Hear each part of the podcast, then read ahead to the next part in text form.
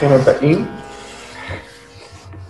הנה אנחנו נפגשים שוב, ממשיכים את השגרה שלנו, אז אה, שמח מאוד לראות אה, כאן איתנו את חברי הקבוצה המתמידים וגם את המצטרפים אה, שעכשיו שהגבולות הפיזיים נפרצו, ו... המצטרפת שבדרך כלל מלמדת בשעה הזאת, והנה הגבולות נפרצו ונועה כאן איתנו, אז אה, אנחנו נהנה גם מניסיונה ומנקודת המבט אה, שלה.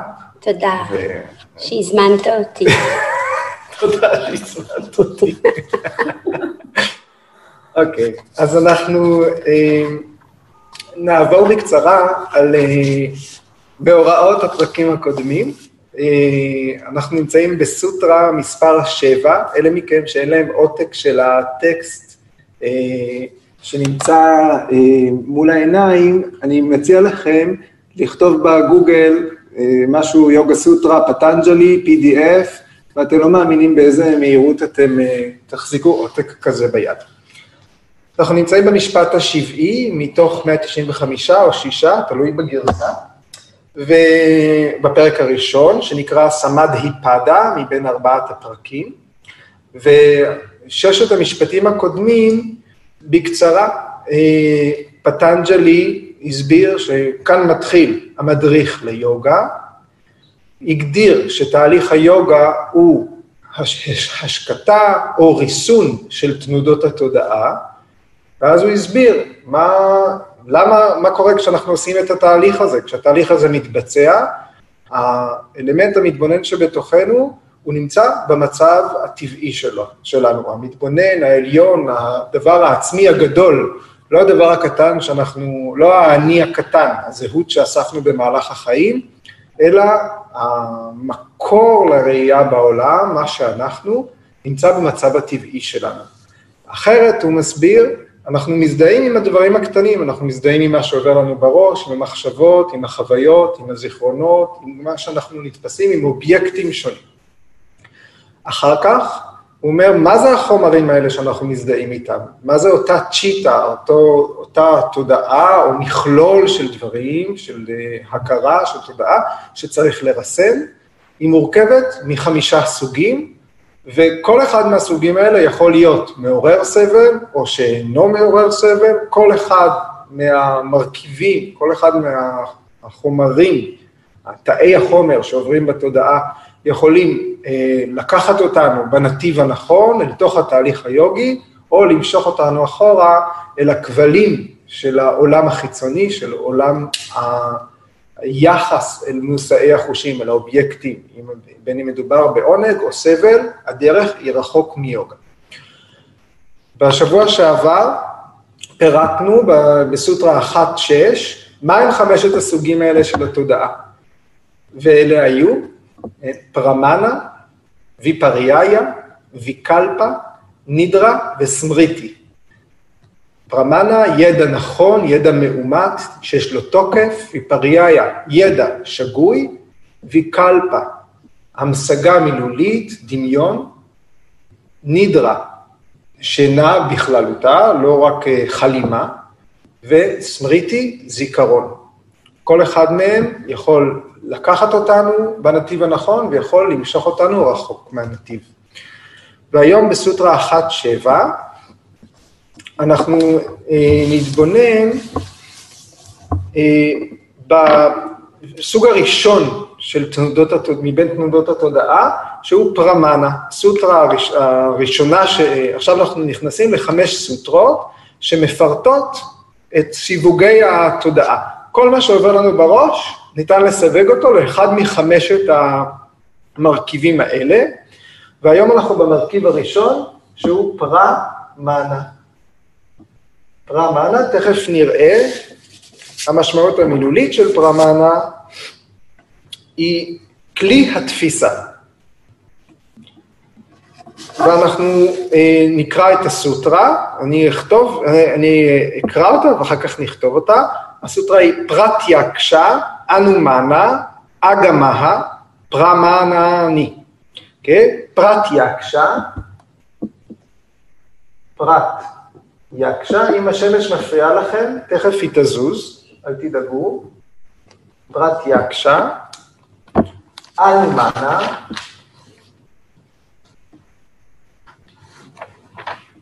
אלמנה, אגמה, אגמה, פרמנני.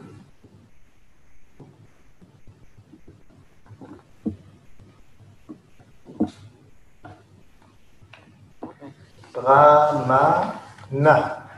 זאת אין. אוקיי. באופן כללי, אם אה, פרמנה היא כלי התפיסה, תפיסה כמובן אה, אה, אה, מופשטת, לא תפיסת כדור במגרש, אם פרמנה היא כלי התפיסה, אז המילה האחרונה בסוטרה, פרמנה ני, כן? אלה הסוגים של התפיסה. זאת אומרת, מיינו את תנודות התודעה לחמש, תנודת התודעה הראשונה היא פרמנה, ובתוכה יש שלושה סוגים. מה הם שלושת הסוגים האלה? פרטיאקשה, אנומנה, אגמה. אלה שלוש הסוגים, שלושת הסוגים, ומילולית, כן? פרטיאקשה. אקשה, אקשה, זה עין. אקשה מילולית, זאת עין.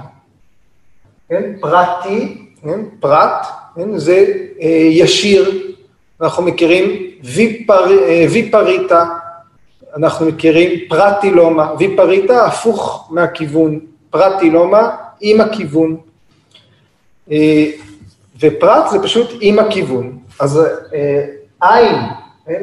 פרטי אקשה, תפיסה ישירה. המונח השני, אנומנה, השורש מה, אנחנו מסיימים שורש מה, בסנסקריט המשמעות שלו זה למדוד, מדידה, וכאן הכוונה תהיה להיקש או הסקת מסקנות,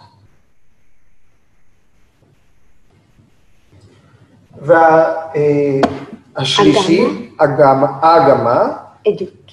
עדות זו, זו המשמעות, מילולית, בתוך אגמה, השורש גם, גם, השורש גם, המשמעות שלו זה ללכת. בסנסקריט, בתוך השפה וגם בתוך כתבים אה, אחרים, כל פעם שמדברים על ללכת, כשהפועל הליכה מופיע, הוא תמיד במשמעות של רכישת ידע. הליכה, אה, למשל הרישיז, רישי קש, מושב הרישיז, הרישיז, הנביאים, כן, זה כמו ריץ', זה גם הכוונה של הגעה. הכוונה היא הליכה לקראת ידע. תמיד כשמופיע פתאום המילה ללכת, המשמעות שלה זה ללכת לקראת ידע. וכאן אה, אגמה, אה, המשמעות המילולית של כל המילה היא גם להדליק,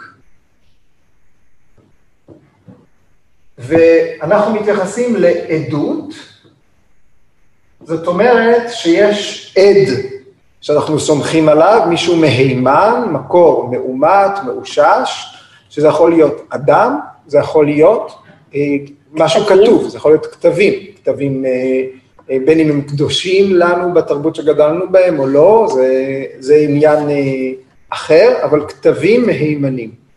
כן, אנחנו הולכים לספרייה כדי ללמוד, אנחנו לא הולכים לספרייה בשביל לשבת, אנחנו יודעים שמי שכתב ספר, באיזושהי מידה, אם הוא נמצא בספרייה לימודית, אנחנו, יש לנו איזשהו מערך של אמת ש, שאנחנו מוכנים לסמוך עליה, יש תוקף לדברים.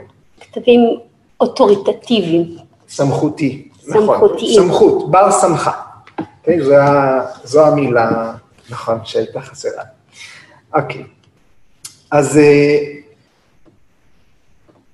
כשאנחנו מתייחסים לפרמנה, ומה שהסוטרה הזאת מפרטת, פרמנה זה ידע נכון, ידע נכון שנצבר. הסקת מסקנות היא מחשבה נכונה, כן, אנחנו תכף נפרט את הדברים האלה אה, לעומק. אה, בעצם אנחנו מדברים על פרמנה, שוב אני חוזר רגע אל הכלל, אנחנו נעבור מחדש על כל הדברים שציינתי, בצורה יותר אה, יסודית. אה, פרמנה, ככלל, זה צבירת ידע נכון. זה איזשהו אה, רעיון תיאורטי, פילוסופי, שהעסיק פילוסופים רבים בתרבויות שונות ברחבי העולם, שהעסיק גם פילוסופים שונים בתוך האסכולות השונות בהודו, והתורה הזאת של רכישת ידע,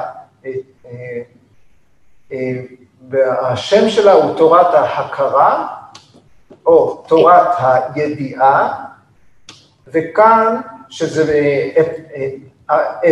אפיסטמולוגיה, אפיסטמולוגיה, שזה נושא פילוסופי רחב מאוד, וכאן בעצם אנחנו מקבלים את נקודת המבט של פטנג'לי במשפט אחד, מאוד קצר, והוא גם לא נכנס לפרטים, כי המשך המאמר הוא לא עוסק בזה, אנחנו יודעים שאנחנו רוצים לרכוש ידע נכון כדי להמשיך בתהליך היוגה, אבל היום בעצם כן, הנושא שלנו היא תורת הידיעה. איך אנחנו בתהליך שלנו רוכשים אה, ידע שהוא יהיה אבני דרך, שהוא, אה, שהוא לא אה, יטעה אותנו. איך ידע יכול להסיר ספקות, יכול להסיר חששות, איך אנחנו רוכשים ידע תקף. ואני חושבת שהסוטרה הזאת בעצם מצדיקה את, ה, את המושג מדע היוגה. זה האספקט המדעי של היוגה. מדוע היוגה היא מדע, ולא אה, איזשהו רעיון מופשט אה, עם פילוסופי אה, או הנחה או שאיפה, זה לא רומנטי. יש פה מדע שיש להוכיח אותו, לנמק אותו, ועל פי הניסיון והלימוד, אנחנו מוציאים את המסקנה ואנחנו uh, קובעים את, הקביעה.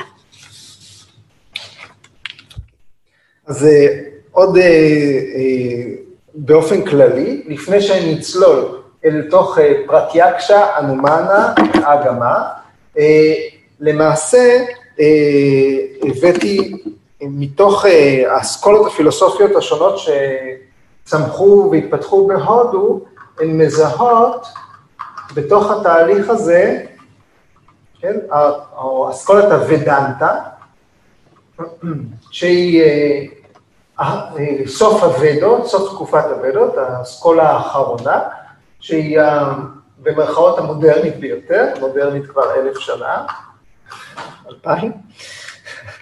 אה, אסכולת הוודנטה, מעבר לשלוש הדרכים האלה אה, לרכוש ידע, היא מסמלת עוד שלוש. זאת אומרת, יש עוד רעיונות שהם קיימים בחשיבה ההודית ולאו דווקא אצל אה, פטנג'לי.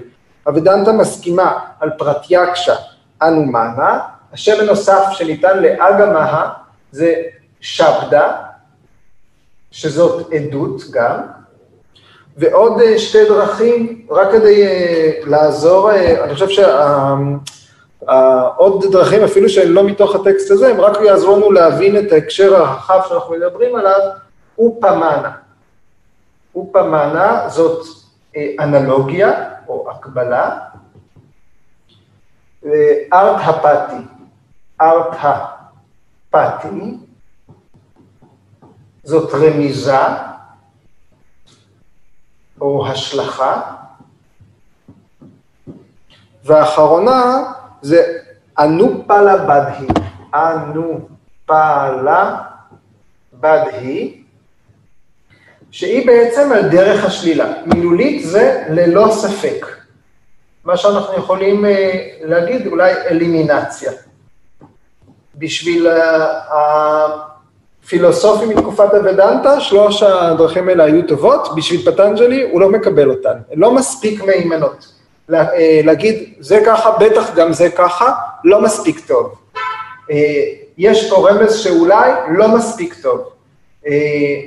אה, דרך האלימינציה היא לא מספיק טובה בשביל להשתית דרך, כמו שנועה אמרה, מדעית, משהו שיש לו אחיזה במציאות ללא כל ספק, משהו מוכח. אוקיי, עד כאן. אז אה,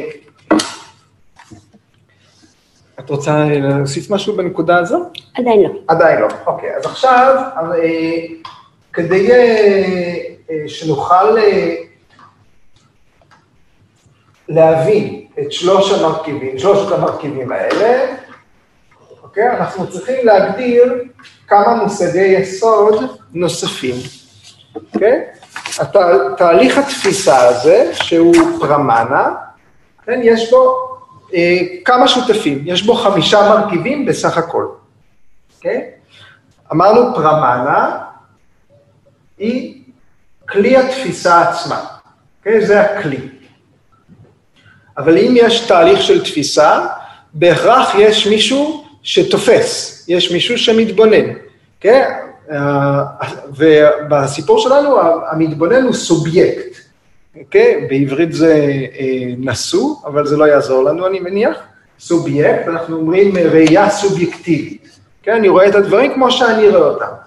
בסנסקריט, הסובייקט הרואה הוא פרמטרי. יש חיריק בסנסקריט. זה התופס, כן? פרמיה, פרמיה זה הנתפס, זאת אומרת האובייקט. יש סובייקט, מי שתופס, ויש אובייקט, מה שנתפס. כן? אם אני רואה אש, אני רואה, יש פעולת ראייה, את האש. כן? יש אובייקט. כן? אז יש כלי התפיסה, ו... שהוא פרמנה, ופרמה זאת התפיסה עצמה. פרמניה, שזה הדבר שהתייחסנו אליו עד עכשיו, נועה ואני, זה התוקף שיש לתפיסה. התוקף של התפיסה. האם היא נכונה? בלי חמשת המרכיבים האלה, לא מתרחש תהליך של תפיסה, הבנת, ידע נכון. אוקיי? עד כאן. מרכיבי השותפים של התהליך הזה. כדי להבין את האופן שבו אנחנו תופסים, אנחנו צריכים להפריד כן? שוב לחזור, משהו שעסקנו בו במפגשים הקודמים, להכרה שלנו, בתוך איזה שדה כל זה מתקיים, כן? לתודעה בכללותה שלנו, אנחנו קוראים צ'יטה. צ'יטה היא מילה רחבה יותר מהמילה תודעה, אבל בלית אה, חלופה, אנחנו משתמשים בצ'יטה, יש לך תרגום יותר אה, אה, עוטף לצ'יטה מאשר תודעה. אני חושבת שאי אפשר להבין מה זה צ'יטה עד שלא מבינים את המרכיבים של הצ'יטה. יש שלושה מרכיבים, אבל השלם גדול מסך חלקיו. Mm-hmm. אז אה, בואו נראה מה שלושת המרכיבים. אוקיי, okay, אז המרכיבים הם בודהי, מנס ואהמקרה. אהמקרה. בודהי זה האינטלקט, מנס זה ה mind, שאין לו גם מילה בעברית, אפשר להגיד זרם החשיבה, זרם המחשבות, זרם ההכרה, התודעה. בכל אופן, מדובר בזרם. והמקרה, מילולית צורת העצמי, ופרקטית, אגו. הזהות העצמית. הזהות העצמית. העניות, איסוף זהות, מנגנון איסוף הזהות העצמית. אוקיי? שלוש, אה, שלושת אלה הם מרכיבים של הצ'יטה, וכדי אה, לציין שהסך החלקים עולה על השלם, לצ'יטה יש מרכיב רביעי ברשומות מסוימות, והוא גם צ'יטה. זאת אומרת, הצ'יטה היא המרכיב הרביעי של הצ'יטה. לא נדע מה זה עד שלא אה, נתעסק בזה, נחקור את זה, נצלול לתוך זה. גורג'י הבחין ואמר צ'יט. יש, הצ'יט הוא חלק מהצ'יטה, אה, אבל זה לא מבהיר לנו אה, okay. את אוקיי. הדברים, רק סמנטי. בשיחה שלנו היום, החשיבות שלנו היא הפרדה בין החלק שנקרא בודהי, האינטלקט, לבין החלק שנקרא mind. מה התפקיד של ה mind בתהליך רכישת ידע כלשהו? כן? ובפרט כשאנחנו אה, מתייחסים לאיברי החושים. כן? התפקיד של ה mind הוא לאסוף את המידע שמתקבל מהחושים ולהציג אותם בפני המתבונן, בפני התודעה הגדולה, בפני ההכרה. נתנו דוגמה באחד המפגשים הקודמים, אנחנו עם העיניים שלנו רואות ורד, הרשתית, הקרנית, הפיזית, יש איזושהי אה, השתקפות של אור, יש זריקה של אור שפוגע בוורד וחוזר אל תוך העין שלנו, והעין מקבל מידע אה, פיזי, אה, פיזיקלי, וזה ה mind שלנו שלוקח את המידע הזה, מפרש אותו ומעלה אותו אל ה... אבל הוא מפרש אותו כי יש ידע קיים, ראינו כבר ורד פעם, ולכן כשאנחנו רואים את סוג ההשתקפות הזאת, האסוציאציה שלנו אומרת, או, ורד, ראיתי ורד, אני אגש ואריח אותו, או, יש לו גם ריח טוב. נכון, ואז יש, מעבר לתפיסה הישירה, שהיא הצורה של הדבר, יש איזושהי סכמה או ספירה של הקשרים, של uh, מאפיינים נוספים, שהם לאו דווקא מאפיינים חושיים גם. זאת אומרת, הרושם הראשוני הוא מאפיינים חושיים, איך זה נראה, איך זה מריח, אה, מה, אה, איך, איך זה מרגיש ביד, מה הטעם של ורד, אוי ואבוי, מה הטעם של אנשים שאוכלים. כן, אפשר לעשות ריבה מעלי ורדים. אולי זה מזכיר לי את סבתא, כי זה מה שהיא... נכון, וברגע שזה מזכיר לי את סבתא, אנחנו כבר לא במאפיינים הראשוניים המסוימים של ורד, אלא אנחנו כבר עברנו אל התחום הכללי, או גנרי, של ורד. זאת אומרת, איזשהו אה, אה, הקשרים רחבים יותר, או לתפקוד של ורד. מה התפקיד של ורד בחיי, מה ורד מזכיר לי, מה ורד אה, לוקח אותי. אז יש לנו, סביב כל אובייקט, יש לו מאפיינים שהם שייכים לתפיסה ישירה, ויש לו מאפיינים כלליים, שהם יכולים לעזור לנו ליצור קשרים בין אובייקטים, שזה חלק מתהליך רכישת הידע שלנו. אוקיי, כן. אבל פה גם נכנס הזיכרון, כי אם יש לי זיכרון של ורד, למשל, אם פעם נדקרתי מקוץ של ורד, אז הזיקה שלי לוורד עלולה להיות זיקה שלילית. ואם אני לא אדע להבחין בין הסיפור ההיסטורי שהיה חד פעמי לבין האובייקט עצמו, שהוא נקי, הוא ניטרלי, אני עלולה בתוך מעורבות או ערבוב רגשי לייצר זיקה שלילית, קלישתא, אקלישתא. קלישתא כאשר ההתבוננות היא חיובית, סליחה, קלישתא, כאשר קלישתא... קלישתא היא השלילית. השלילית. קלישתא, אם יש לי איזשהו זיכרון שכרוך בוורד הזה, ואקלישתא, אם זה ניטרלי, הייתי מסוגלת להתבונן, לא עלו בי זיכרונות או רגשות, ויכולתי ליהנות ממראה הוורד והריח שלו, אה, ולא לא לערב את אותו זיכרון אה, כואב מהדקירה. תהליך התפיסה, כן? איך אנחנו מכירים בזה שיש לפנינו ורד, החושים מזהים איזשהו מידע פיזיקלי, פיזי קיים, ממשי, אה, מתרחשת איזושהי ריאקציה באברי החושים, החושים מתווכים אל ה mind. כשה mind פועל, כשה mind אה, אה, אה, פועל בשלב איסוף המידע, יש ממש תנודה, הפעולה של ה mind היא תנודה אלקטרומגנטית גסה בכל מיני אה, רבדים במוח.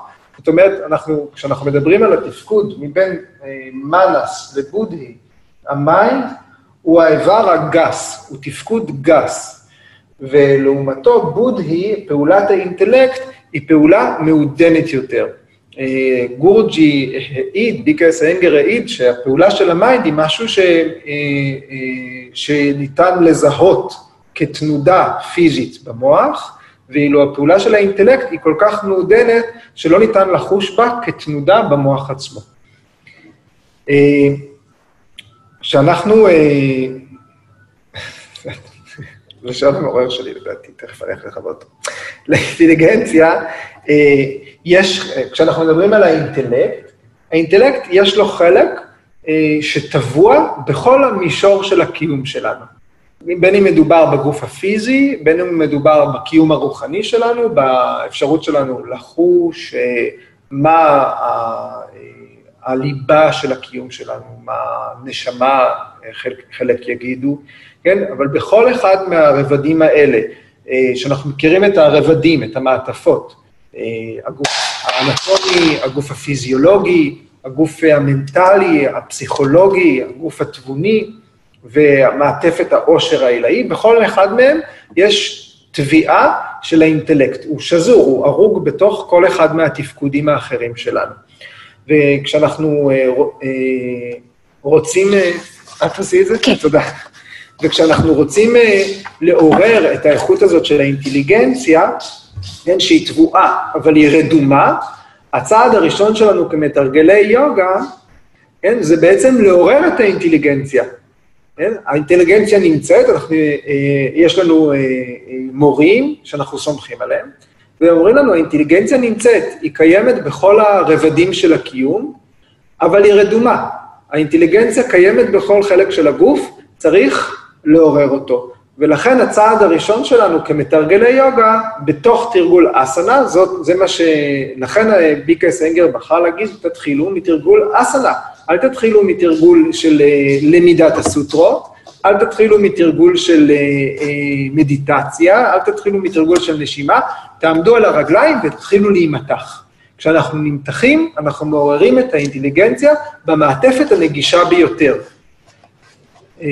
אה, אולי זו עבודה קשה, אולי צריך להשקיע יותר דלק, יותר אנרגיה, אבל זו הדרך הנגישה ביותר, לעורר את התפקוד המעודן הזה בגוף הפיזי, איפה שנוכל להרגיש אותו. אחרי שהתעוררנו את האינטליגנציה, אחרי שהתעוררה האינטליגנציה, אנחנו יכולים להשתמש בהיבט הדינמי שלה, היכולת להבחין. ואז אנחנו מתחילים להיאבק בתוך, בתוך תרגול האסנה על פריסה שווה של הגוף, למתוח את יד ימין כמו יד שמאל. אנחנו לוקחים על עצמנו אתגרים, גומו קאסנה, יד אחת היא ממש למטה, יד אחת היא ממש למעלה. עכשיו בואו נראה מה קרה לצידי החזה. האם אנחנו מותחים את הרגל הפנימית והחיצונית במידה שווה. כל התפקודים האלה, ההשוואות האלה בתוך אסנה, הם אה, תפקוד של האינטלקט בתוך האסנה, ולא רק של השרירים או אה, של העצמות, כמו שאנחנו אה, משתמשים בה ביום-יום. גורדי אומר שתהליך החניכה בתרגול היוגה, התהליך הזה של התמחות, של, ובפרט הוא ממש אומר את המילה שוליה, כן? התהליך הזה של להיות שוליה בתרגול הוא תהליך של אה, אה, דיוק, תהליך יסודי אה, אה, של, אה, אה, של מדידה והבחנה. בהתחלה אנחנו עושים את זה בגוף, בתרגול אסנה, ואחר כך במישורים הפנימיים, זאת אומרת, בתרגול פרניאמה, בתרגול פרטיהרה ובשלבים הבאים של היוגה. כן. מישהו רצה להגיד משהו? אה, לילך כתבת משהו. חן כתבה משהו. מי כתב? קפץ. חן. אה, כן. מי מפעיל במים פעולה גסה?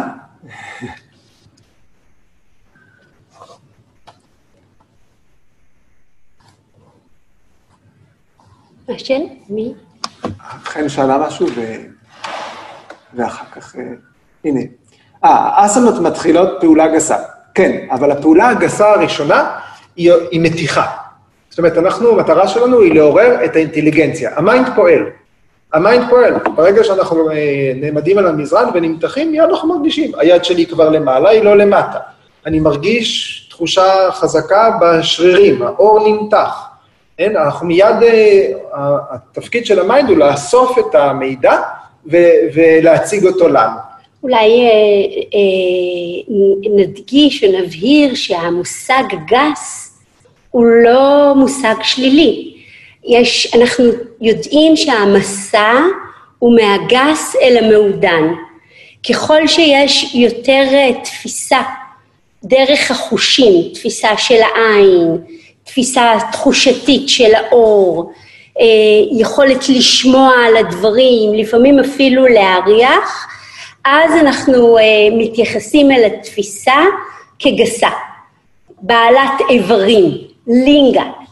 Okay, אוקיי? לאט לאט אנחנו עוברים לכיוון המופשט, ואז אנחנו יכולים להפעיל את אותה עדות או היקש שהוא אספקט של הפרמנה על, ה, על המצבים שהם מעודנים יותר. לינגה, א-לינגה. כן. מטרה, תן מטרה. זאת אומרת, המושגים הפילוסופיים האלה לחלוטין לוקחים אותנו אה, למסע מהגס אל המעודן. אז זה לא מילה גסה, גס, אוקיי? אז אני אמשיך ל... זה כמו שביל, זה כמו. כביש מהיר. כן. אוקיי? כמו הכביש המהיר, שממנו את, אה, אם יהיה לך את, ה, את, התפיסת ה, את התפיסה המרחבית הנכונה, או Waze לחליפין, שאפשר למחוק אותו כרגע, את תדעי איפה לפנות כדי להגיע בסופו של דבר אל כפר קטן או אפילו אל בית בודד במרחב. אם אנחנו ממשיכים מהכיוון הזה של גס ומעודן, אז אני אשתמש שוב במילים שגם לקחנו קודם, שגם זה דינגה אלינגה, או ויששה אביששה. לכל אובייקט, כל מה שנתפס, יש לו מאפיינים מסוימים, צורה, משהו שנראה לעין, ניתן לתפוס מיד באמצעות החושים, ויש לו מאפיינים כלליים, הקשרים רחבים יותר, אה, שניתן לזהות ורד אחד, אבל אנחנו משווים אותו מיד לכל הורדים שראינו.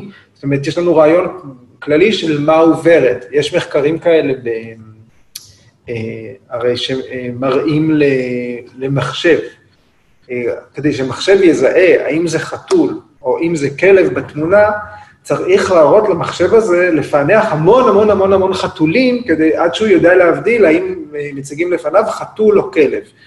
לנו יש את המיומנות הזאת בצורה הרבה יותר אה, אה, אה, מורשת, היא טבועה בנו המיומנות הזאת. אבל אז... יש פה גם את האגו.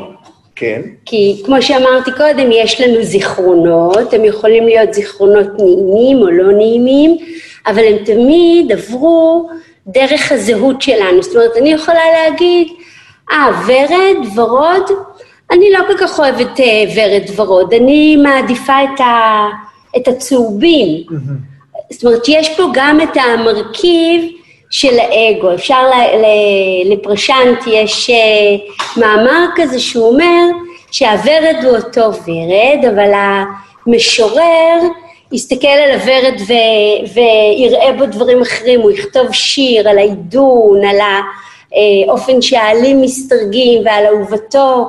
ש... או אהובו שלהם הוא יביא את הוורד. והמדען, הביולוג, ישר יגיד, אוקיי, ככה הוורד הזה אל האבקנים, ככה הוא מתרבה, אה, כך רקמת העצה והשיפה מביאה את, ה, את ההזנה. מוכרת הפרחים תגיד, אה, הוא יעלה כך וכך שקלים, אה, שווה למכור אותו בחג האהבה, נשים אותו בזר, אפשר להכניס קצת גיבסניות, זה יוזיל את הכמות, הבנתם. כן, זה, כל אחד יראה בוורד משהו אחר. אבל המטרה שלנו היא להגיע למצב שהוורד יהיה ורד. ההתבוננות לא תעבור דרך אותן תנודות, אותן וריטיס, של האגו, של ההמקרה, של ה mind, אלא רק האינטליגנציה, או האינטלקט ככלי, תתפוס את הוורד. יש אה, פילוסוף גרמני, שאני כרגע לא מצליח להיזכר, אולי משורר, בכל אופן יש משפט אה, שכתב איזה בחור גרמני, הוא אמר, הוורד יכול להיות שייך למישהו, הוא אומר את זה גם על ורד, ורד יכול להיות שייך למישהו, אבל היופי של הוורד הוא שייך לכל העולם. Mm. אוקיי. אז אה, אה, פרמנה, תפיסה ישירה, שוב אני חוזר רגע למושגי היסוד, כי אנחנו לא, לא יכולים להרשות לעצמנו שנגיע לסוף השעה הזאת ולא נסיים איתה. כן, מה בעצם נאמר בסוטרה הזאת? פרטיאקשה, תפיסה ישירה, יש את האקשה עין, זוכרים? פרטיאקשה, תפיסה ישירה. אם יש לפניי אש, אני חווה אותה באמצעות החושים שלי. אני רואה את האש, אני רואה אותה מרצדת, אני רואה את הבוהק שלה, אני יכול להרגיש את החום שלה, אני יכול להריח את האש. אה? זאת תהיה תפיסה ישירה של האש. מבחינת תהליך, מה קרה? החושים שלי אספו את המידע, ה mind אסף את המידע מהחושים והציג אותם בפני המתבונן, בפני העיניים הפנימיות שלנו, שכל הזמן עדות, בפני העד הפנימי שלנו. כן? בתהליך שנקרא אה, אנומנה, אנומנה, שזה היקש, צריך להסביר בעצם מה זה היקש. אוקיי? היקש, הכוונה היא שאני לא רואה את האש. איך יכול להיות שאני לא רואה את האש, לא שומע אותה, לא מריח אותה, לא מרגיש אותה, אבל בכל זאת אני יודע מעל כל צל של ספק שכרגע דולקת אש. אין עשן בלי אש. אם אתה רואה עשן איפשהו, אתה יודע שיש אש. נכון, אז אם אה, יש במרחק הר, ומאחורי ההר עולה עשן, אני יודע מעל כל צל של ספק שמאחורי ההר דולקת אש, אף על פי שאני לא רואה אותה, כן?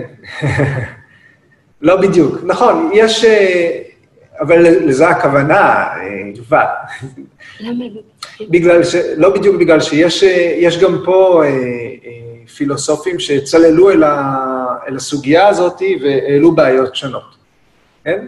אה, ובין השאר, הרעיון הזה של... אה, אה, אני, רואה, אני רואה סוס על הגבעה, כן? אבל, אה, ואני אומר, אה, בטוח יש יונק על הגבעה, כן? ואז מסתבר שמדובר בפסל, כן? ולא ב... זאת אומרת, יש גם טעויות. יובל אומרת, יש עוד הרבה אפשרויות שזה לא אש, אה, אה, אלא עשן אה, הוא ממשהו אחר, כן? זה הרעיון שלה? אוקיי. אז גם בזה עוסק, עוסקים הפילוסופים, אבל שוב, אנחנו לא צוללים היום אל תורת האפיסטמולוגיה. לא, אבל אפשר לקחת את זה לידיעה שלנו ולהגיד שאוקיי, הקשת שאם יש עשן יש אש, אבל עכשיו אתה צריך להתנסות, התנסות ישירה. אז אם אתה באמת רוצה להגיד שיש אש, ולא להפוך את זה לסוג של שמועה, okay. כן. המחויבות שלך זה ללכת אל המקום ולבדוק האם יש שם אש. Mm-hmm. זאת ההתנסות הישירה, או התפיסה הישירה. כן, מבחינת התהליך היוגי, אנחנו רוצים, אם, אם יתבצע היקש, או אם שמענו משהו מעדות, אנחנו רוצים בסופו של דבר לאשש את זה בעצמנו. זאת אומרת, אה, אם אה, היום אה, המורה אמר בשיעור, תרימו את פיקות הברכיים ואז תתרוממו, לאורך זמן אנחנו לא צריכים רק לסמוך על, ה, על, הדעה, על הדעה של המורה, על הרעיון שמורה הציגה בפניי, אלא אנחנו צריכים, לא, האחריות שלנו כמתרגלים זה ללמוד למה אני צריך להרים את פיקות הברכיים. זאת אומרת, מה החשיבות של הדבר הזה בשבילי, בלי מתווך חיצוני. אוקיי? Okay? כשאנחנו אה, לומדים שיש אש מתפיסה ישירה, אנחנו לומדים את זה מהצורה של האובייקט, מה, מהצורה המהותית של האובייקט, מהמאפיינים הטבועים שלו. וכשאנחנו מסיקים על כך שיש אש מאחורי ההר, אה, רגע אחד, אני אענה, זאת שאלה טובה. אה, אנחנו מסיקים שיש אש מאחורי ההר, אנחנו מסיקים תמיד על פי תפקודים, על ידי המעגל השני הזה, של סכמה, של ספירה של תפקודים, של השפעות של דבר, של, של תהליכים של דבר מוביל לדבר. הם תמיד יהיו חלק מתהליך אה, רכישת ידע אה, באופן, אה, באנומנה. כשאנחנו מקישים משהו, הידע הזה הוא בשום פנים ואופן לא, לא נחות מידע שנצ, שנצבר באופן ישיר. להיקש יש ערך כמו לתפיסה ישירה, זו הייתה השאלה של תמר. כך אה, אה, אומר ביקז גם.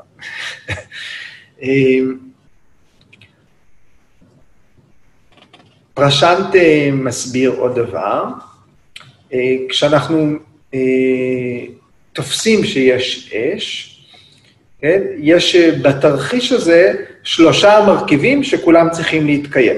כן? החושים שלנו צריכים לשדר מידע נכון, החושים צריכים להיות ללא פגם. זאת אומרת שאם יש בן אדם שלמשל לקוי ראייה, יכול להיות שיש שם אש, אבל הוא לא יראה אותה. כן? צריך להיות mind, צלול, שמתווך בין החושים לבין האינטלקט, שאוסף את המידע, שמעבד אותו, שמנתח אותו, כי אה, כשה mind אינו צלול, כשיש איזושהי הפרעה, כשיש עיוות בתפיסת המידע, יכול להיות שאין אש, אבל ה mind אה, שאינו צלול ידווח על כך שיש אש. והדבר השלישי שצריך להיות זה שיהיה אובייקט אש, שאיפשהו תהיה אש, אחרת הכל אה, הוא נשאר vikalpa. אנחנו אה, כאן מפרידים, בעצם מפרידים בין משהו שמבוסס על חוויה מציאותית, על משהו שמתקיים בעולם, לבין משהו שהמקור שלו הוא בתוך עצמנו. אני יכולה לתת עוד דוגמה? בטח. למשל, סומק וחיוורון. אם אני אראה את עידו והפנים שלו יהיו מאוד לבנות, אז אני אגיד לו, אתה מרגיש לא טוב? כי אני יודעת איכשהו, או ש, שיש קשר בין הצבע של האור לבין זרימת הדם. ואם הוא לבן מאוד, אני מקישה שמשהו לא תקין בזרימת הדם שלו, ואולי הוא חש ברע. באותה מידה, אם הוא יהיה סמוק מאוד, אז אני אדע שאו שמאוד חם לו, שזה קורה הרבה, כן? או שהוא מתרגש, אולי הוא מתרגש.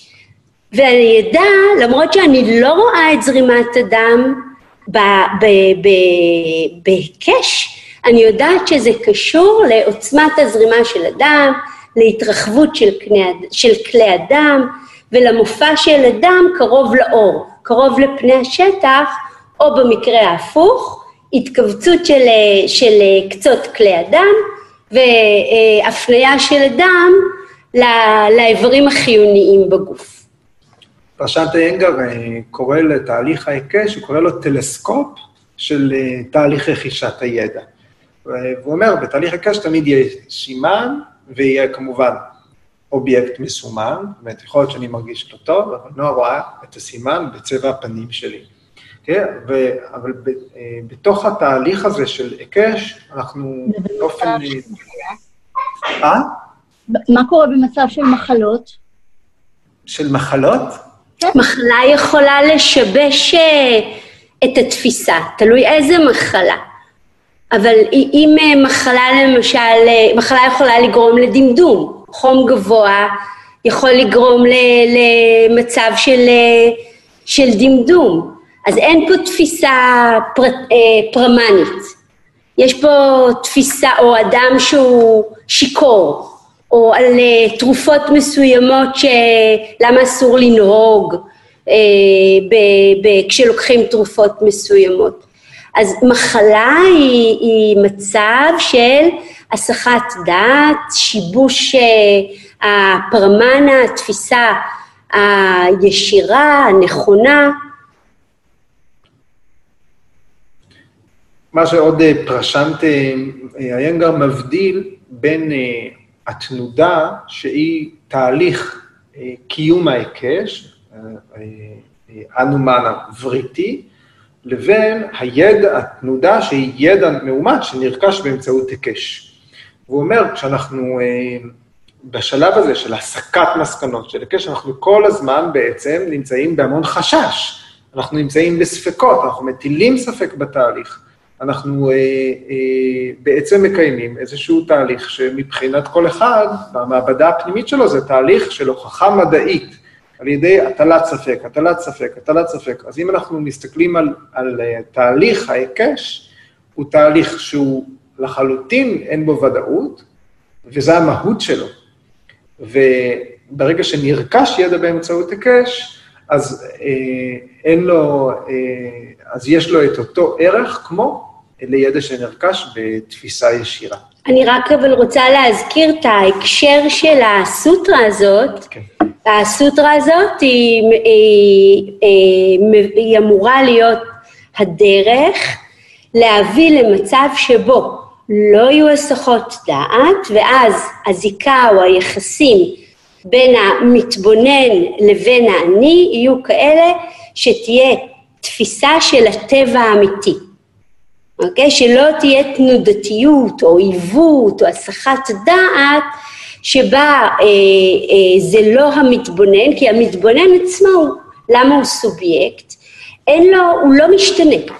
המתבונן עצמו הוא תמיד יציב, הוא תמיד קיים, אבל גם אין לו את הכוח לקחת אה, את שלו או לדרוש את מקומו. זאת אומרת שאנחנו צריכים לתת למתבונן את המקום שלו, ואת זה אנחנו יכולים לעשות רק במצב הצלול, ללא הסחות הדעת. יש פה איזשהו איזון חוזר. התהליך הראשון הוא תהליך שבו אנחנו אה, נגיע למצב של אה, צלילות, של אה, אי תנודתיות, אי עיוות, שבו המתבונן הזה יוכל לעלות על פני השטח ולמלא את הפונקציה שלו. כי כל עוד יש תנודות, אנחנו חושבים שאנחנו רואים, אנחנו לא נותנים למתבונן לעשות את עבודתו, אנחנו אוספים הרבה מאוד מסקנות, אבל המסקנות האלה יכולות להיות מוטעות, הן קשורות להתניה, הן קשורות לחיפוש שלנו תמיד אחרי מאפיינים אה, חיצוניים, לזיקה שלנו, אני כן אוהב את זה, אוהבת את זה, אני לא אוהבת את זה, זה בשבילי, זה לא בשבילי, זה... אה, מצב דואלי. מצב דואלי, בדיוק. אנחנו צריכים להגיע לאיזושהי עמדה שהיא לא בשני הקצוות, בשני הכתבים, אלא היא משהו במרכז, ומשם לאפשר למתבונן לעלות למעלה ולהטיל את הספוט, להטיל את האור שלו, כך שזה יהיה המצב האמיתי. זה ברור? במילים של ויקה סיינגר, הוא מדבר בהקשר הזה באמת על העולם הדואלי, לעומת ה, ה, באמת התפיסה של המתבונן האמיתי, שהתפיסה שלו היא לא תפיסה דואלית. כל עוד זה אה, התהליך של הלמידה, התהליך של רכישת הידע, אחרי שבאמת הגענו למצב מאוד מעודן, של, אה, שאנחנו כבר לא מוסכים, הדעת שלנו היא מאוד צלולה, אה, האינטליגנציה שלנו פעילה, אנחנו משתמשים בה כדי לחקור את, ה, את ההכרה עצמה. אה, עדיין בתהליך הזה יש כל הזמן, האינטלקט במהות שלו, הבודהי במהות שלו, הוא פועל תמיד על שני מאפיינים. הוא לוקח דבר מה, משווה אותו עם דבר אחר. אה, זה יכול להיות ביחס לעונג וסבל וכולי, מה שהזכרת. אבל ברגע שמופיעה באמת הצלילות הגבוהה ביותר, מה שנקרא חוכמה נעלה, כן? אה, exalted wisdom באנגלית.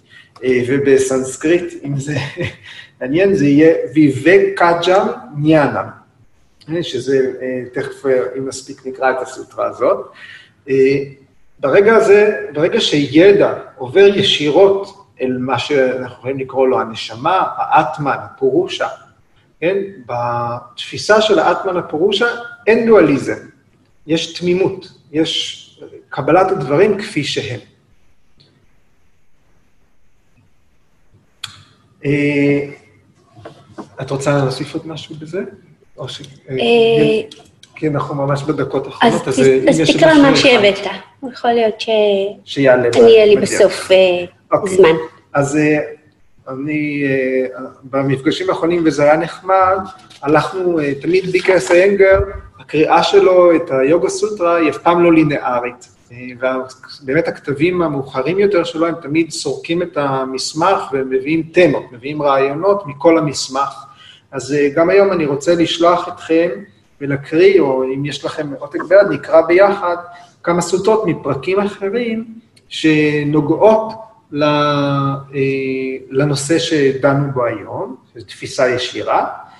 אה, אז הסוטרה הראשונה שאנחנו מביאים היא סוטרה שלוש, 54 אצל BKS, 55 אצל BKS איינגר, במאמרים אחרים היא 54, כי בפרק השלישי יש איזושהי סוטרה שלפעמים מופיעה, ולפעמים היא לא מופיעה. כן? והסוטרה הזאת אומרת, היא מסבירה את המונח ויבקג'ם ניאנה, שהיא החוכמה הנעלה, הנעלית. והוא אומר, בתרגום של דני רווה, הידיעה שמקורה בהבחנה היא ידיעה משחררת, נצחית, החלה על כל הדברים, והיא אחת ואינה ניתנת לחלוקה. הבחנה היא הפעולה של האינטליגנציה. וב-BKS איינגר מסביר שלכל יוגי, היוגי שבאמת נמצא בתוך התהליך, או במצב ה... ה... הרצוי של היוגי, יש לו מאפיין חיוני, ש... שהוא החוכמה הנעלית. והמשמעות של חוכמה נעלית זה שיוגי יכול לתפוס מיד, באופן צלול ושלם, את המטרה של כל אובייקט. בלי להתעמק במהלך של ההתרחשויות, במה שהוביל אל הרגע הזה. Okay? אה? ואכן היו אנשים שהיו עדים, כך שביקרס איינגר למשל ידע, אה, קראו לזה אה, לאבחן, כן. ידע לאבחן במבט אדם, בלי לדעת, בלי לראות. בלי, בלי רנטגן, בלי MRI, בלי CT, הוא היה יכול להתבונן ולתת את, ה, את הדיאגנוזה המדויקת. ואת הפתרון. והפתרון, בנשימה. הסוטרה הבאה שנתבונן עליה תהיה סוטרה בפרק הרביעי, סוטרה מספר 26.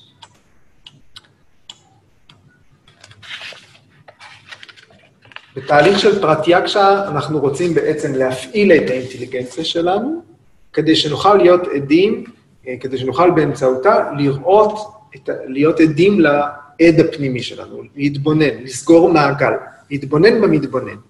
בסוטרה 4.26, תדה וי, אה, אני לא אקרא בסנסקריט, תסלחו לי. וקנימנם, כן. קייבליה, פרג בהרם, צ'יטם. מיקלס אנגר מסביר, אה, כשהאינטליגנציה מגיעה למצב הזה של חוכמה עילאית, זוכרים? ויבקה. היא נמשכת אל השחרור, אל המצב הטהור של הצ'יטה. ברגע שמגיעים אל עידון של האינטליגנציה, בכל אמצעי, כן? האמצעי שלנו בתרגול הוא אסנה, אבל ברגע שאנחנו מגיעים אל העידון של האינטליגנציה בהתבוננות של הדברים, כן? האינטליגנציה שלנו מיד נמשכת אל המצב הטהור הזה של הצ'יטה, לראות את כלי ההכרה עצמו. והסוטרה האחרונה, ואיתה נסיים, סוטרה אחת, פרק הראשון, 49, אה, אה, שבה אה, פטנג'לי אומר, התובנה היוגית, אותה חוכמה, שרוטה, כן? שרוטה אנומנה, כן? התובנה היוגית היא שונה במהות שלה מידיעה המושגת על ידי עדות מהימנה או היקש שכלי. זאת אומרת, יש הבדל, כאן לשאלתך יובל, בין תובנה יוגית לבין אנומנה או אגמה. בגלל שלתובנה היוגית יש מטרה ספציפית, זאת אומרת שחרור. ברגע שאנחנו, ומה הוא אומר בעצם? ברגע שאנחנו אה, צברנו מספיק ידע נכון, מאומת, ואליד, תקף, אה, אנחנו יכולים לשמוע את, ה, אה, את כל התובנה היוגית. אה, ומילים אולי, מילה יומיומית אולי זה אינטואיציה, אינטואיציה אמיתית זורחת. אה, עכשיו, אמרנו קודם, אה, חשיבה סובייקטיבית יכולה להיות אה, מוטה, זאת אומרת, לא אובייקטיבית, היא סובייקטיבית, אבל בתהליך היוגי אנחנו מזקקים את האינטליגנציה עד כדי כך שעולה כל האינטואיציה שלנו, וברגע שהוא עולה, הוא אה, אה, גבוה, לא יש איכות גבוהה יותר מאשר היקש או, או, אה, או עדות. אני רוצה עוד כן, מילה. כן, זהו, כן? שלך. אז אה, צריך לזכור שני דברים. אחד, שהיוגי הוא לא פילוסוף, אה, כמו שאנחנו מכירים, הוא לא רק מתבונן על המציאות או על העולם ומסווג אותה, הוא מחלק אותה ושואל את השאלות, אלא מי שרוצה להיות יוגי, הוא קודם כל חייב להיות פרקטי, מעשי. ותוך כדי הפרקטיקה, גם המבט הפילוסופי הולך ומתעדן, כמו שאמרת. הוא לא רק משתנה, אלא יש תהליך עידון ו- ויכולת אה, מעמיקה של התפיסה. אותן עיניים עמוקות שחודרות פנימה ויכולות אה, אה, לאסוף עוד ועוד אינפורמציה וגם למיין, כי צריך, ויבק אקיאטי זה קודם כל לדעת להבחין בין העיקר והטפל. זה דבר אחד. דבר שני, אני רוצה להגיד משהו אה, קצת אה, אולי אה, מוריד על הסוטרה הזאת שעסקנו בה עכשיו. הסוטרה הזאת היא קיימת בעולם הקונבנציונלי. אנחנו חייבים להתחיל את הדרך שלנו בעולם הקונבנציונלי, בלי חלומות ובלי ציפיות, אנחנו לא נגיע להערה באמצעות הפרקטיקה היוגית ככה. אוקיי? יש דרכים להגיע להערה. פטנג'לי אומר, אפשר עם סמים קש... מסוימים, עם כן. סומה, אבל הדרך הבטוחה ביותר היא הפרקטיקה של היוגה. שמונת האיברים. וזה בעולם הקונבנציונלי. וברגע שנהיה מבוססים באותה משמעת, יש פה קצת סתירה, איזשהו מתח אה, מעניין, כי מצד אחד אנחנו לוקחים עלינו עול של משמעת אה, תרגול אדירה, מצד שני אנחנו מצפים לשחרור.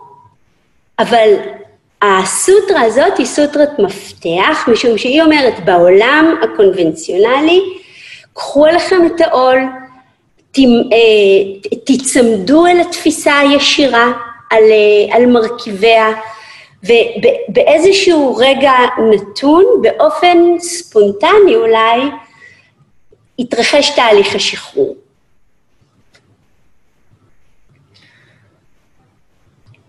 אני אצטט את אה, ביקרס איינגר, שמסיים את הדיון בסוטרה הזאת, אומר אה, שלבודי יש יכולת לתפוס את עצמו, לאינטלקט יש יכולת להבין את עצמו, לזהות את עצמו, אז נסגור מעגל, והמעלה הבסיסית ביותר שלו היא כנות. אז אני חושב שכנות זה מה שממצה אולי גם את מה שאת אמרת. צריך להיות בסביבה שבה אנחנו יכולים להיות כנים. גם אם הכנות הזאת לפעמים לא פוגשת אה, נוחות, ולפעמים גם לא נימוס. אוקיי, okay, אז אה, תודה רבה, אנחנו סיימנו בינתיים, נכון? תודה רבה, עידו. תודה רבה, עינת. תודה רבה לכולם. להתראות בשבוע. תודה רבה, תודה, ביי ביי.